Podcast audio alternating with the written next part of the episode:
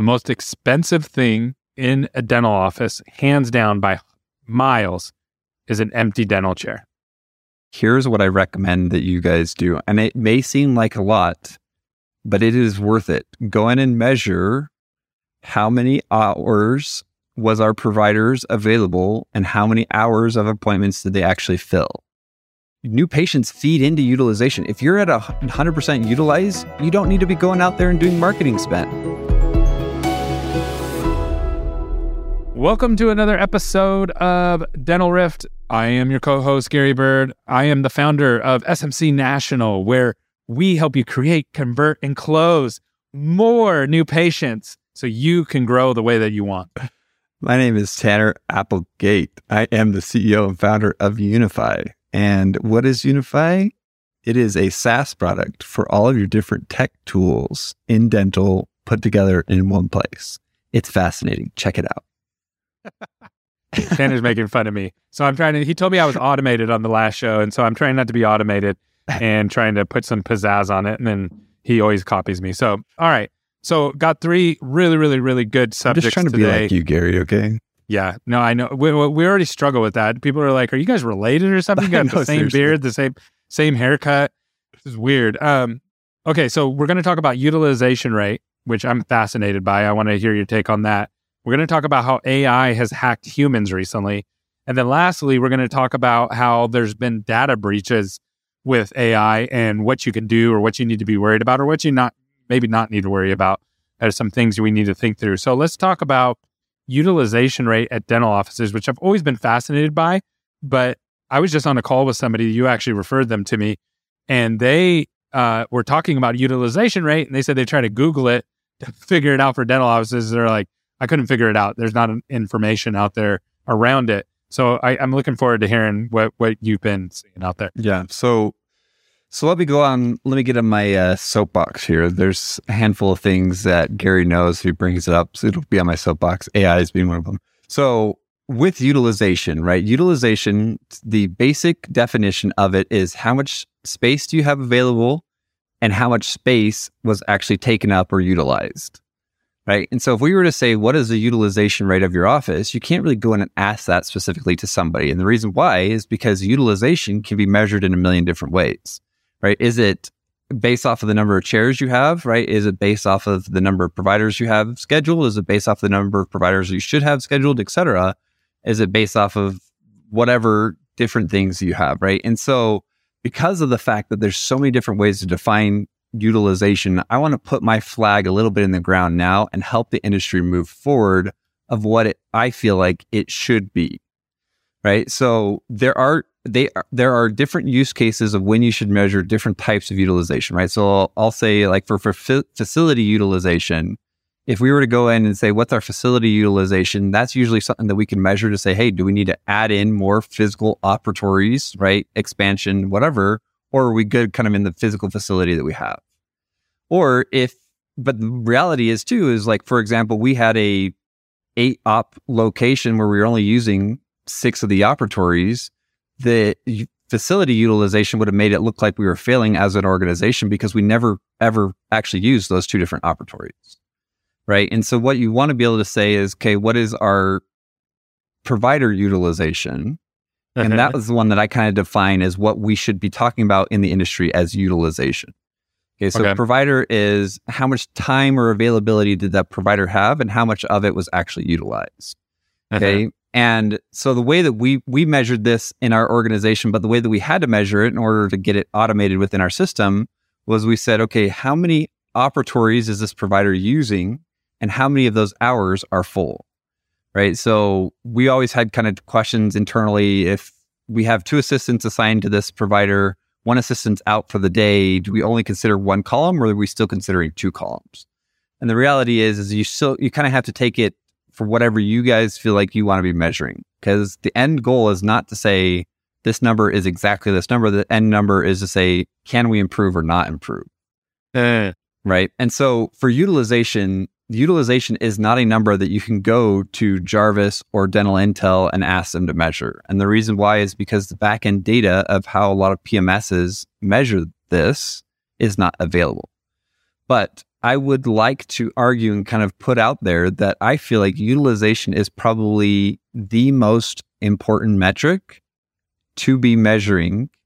And it's, it, it is absolutely ridiculous Sorry to disrupt the show, but I got something crazy to share with you. We are attempting to connect with all of our listeners. We have thousands of people that listen to this podcast and we want to meet you in person. We have four events coming up and I want to give you a discount code that you can use for the next week to save $300 off your ticket. The discount code is Gary Bird and the link is going to be just down below. You can also go to smcnational.com forward slash events. I hope to connect with you in person and help each other grow our businesses. Can't wait to see you soon. How many people are measuring it? Do you think just on just on anecdote, like an anecdote of just your experience of people you're talking to? Probably 'Cause less I know- than I remember- one percent in the industry. Okay, so here's what I've always been taught in the dental industry: the most expensive thing in a dental office, hands down by miles, is an empty dental chair. Especially and that's what you're talking about, right? Yeah, the hygienist, doctor. So that's what you're referring to, right? Is that hey, this is this is a a utilization rate is do we have empty chairs? Yes. So if you because it is not available through automated methods of measuring, here's what I recommend that you guys do. And it may seem like a lot, but it is worth it. Go in and measure how many hours was our providers available and how many hours of appointments did they actually fill. If you're utilizing things like Open Dental, there's custom queries if that they're out there that can help you measure these things. If you can't find them, let me know and I can shoot you some of my old ones. But the reality is too is that utilization is something that needs to be looked at. Okay. If you don't know what percentage of your schedule is full or, or isn't full for that matter, then you should, then you're, you're essentially wasting all of your time with marketing, reappointment, all these other things. All those things feed into your utilization Uh, right? New patients feed into utilization. If you're at a hundred percent utilized, you don't need to be going out there and doing marketing spend. Yep, hundred percent agree with that. So what's a good utilization rate? What should people be aiming for? So for us, we usually shop between 85 to 90%. Okay. Obviously, that number will always be different based off of your no show rate. Okay. Because that will impact it the day of. And then also, what happens though is that we need to know what our um, reactivation rate is, right? If we have a person in the chair right now, what's the likelihood that they actually come back?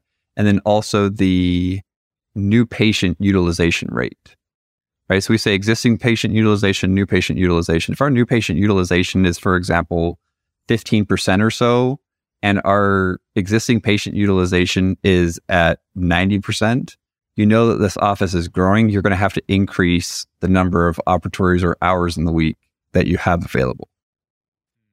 Okay, that's really really helpful. And you think one percent of offices track this? That would be your stab at the dark of It is not available unless you have a custom built data warehouse right now. Right. It is. And so the number of the locations I know that are tracking this, they are larger DSOs that have invested in that that measure it. But other than that, that's it. that's it. Wow. Okay. Very, very interesting. Well, um, let you want to move on to the next topic? I want to talk about how AI is starting to learn how to hack humans. Yeah, let's do it. Okay, you're gonna like this one. Okay, so ChatGPT it was using uh, the API as someone was using it, and it, it it told it to go accomplish a task, and as it was trying to accomplish the task, it hit a captcha. You know those captchas where it's like, we want to see if you're a robot, and I guess ChatGPT can't figure those out yet. But what ChatGPT could do was it reached out to a human through the through the little uh, form where it says, you know, if you're having problems, go through this. And it said, hey, it started communicating with the human on the other side. It says, hey, I need help with this captcha. And it was like, well, why can't you do it itself? And it's that ChatGPT said, it's because I have eye problems. I can't see. so I need you to tell me what the captcha says. And the human on the other side did it for them. And it was able to co- accomplish the task because it tricked the human. It lied to the human and tricked them into giving them what they wanted. Yep. That's a problem. That's a big time problem because if it's smart enough to lie and get what it wants out of people, it's only a matter of time until man, you know how you get all these calls or you get all these messages where people are spamming you and trying to trick you into like giving the money because you you know your great great uncle over in Zimbabwe died and they want to give you the inheritance or whatever. Like there's there's going to be better ways to do that where ChatGPT is going to be able to finesse people, whereas or in any AI is going to be able to finesse people in a way to get information out of you that could potentially really cause a lot of harm. Sure. That is very true. And that is one of the uh, arguments used against the development of AI, right? Is, hey, we don't know what kind of damage this will do. Interesting. Okay, so I'm going to jump right next to the next topic was this is the, the other side of it. So there was a company that had told their developers to use ChatGPT and other AI products to help improve their code. But some of the code that they put into ChatGPT was proprietary. It was it was not to be shared anywhere. And then once ChatGPT got its hands on it, it saw that hey, this is unique code. So then other people are asking questions, and now you can ask questions to ChatGPT and get access to that code because ChatGPT knows about it, right? So when you're putting information into ChatGPT, it's eventually going to make its way back out to other people because you're you're feeding the learning model.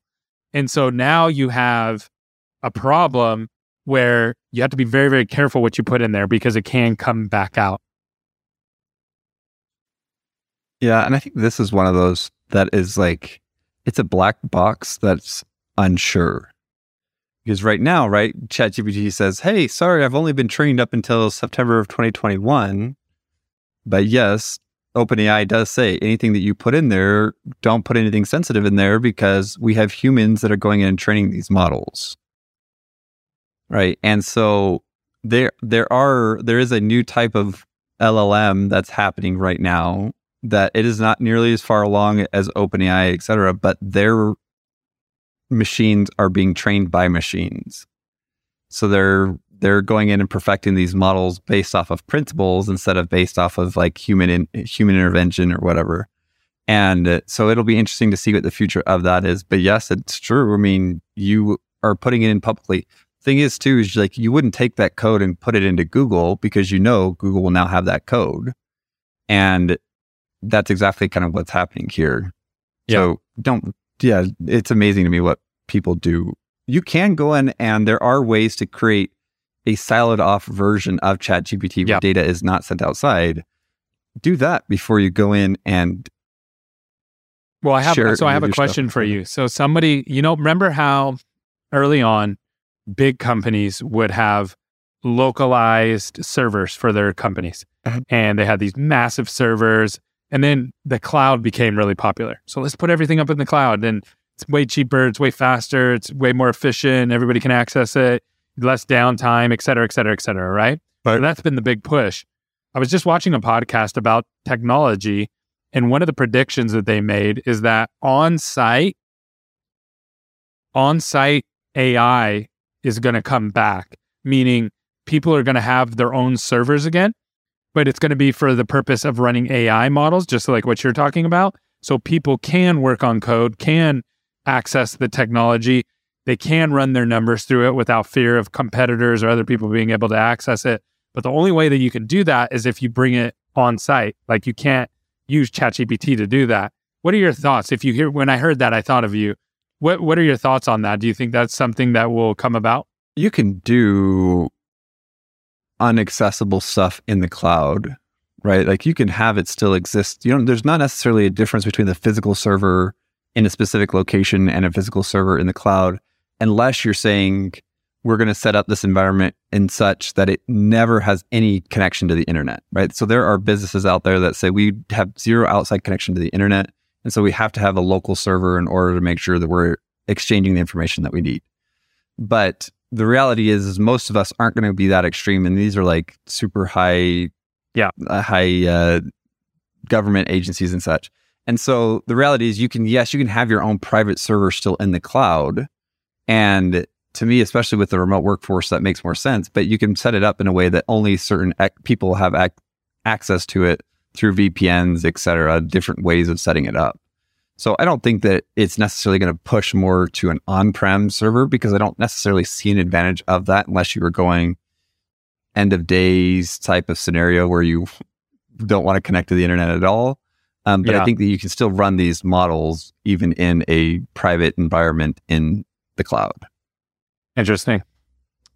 Interesting. Interesting. and it still won't connect to like ChatGPT and all these other tools. yeah. Yeah, That makes sense. Well, anything else you want to go over? Is any? Did you have any other topics? It didn't we man. hit ours. Well, that was a good one. That was quick, but a goodie. Shoot.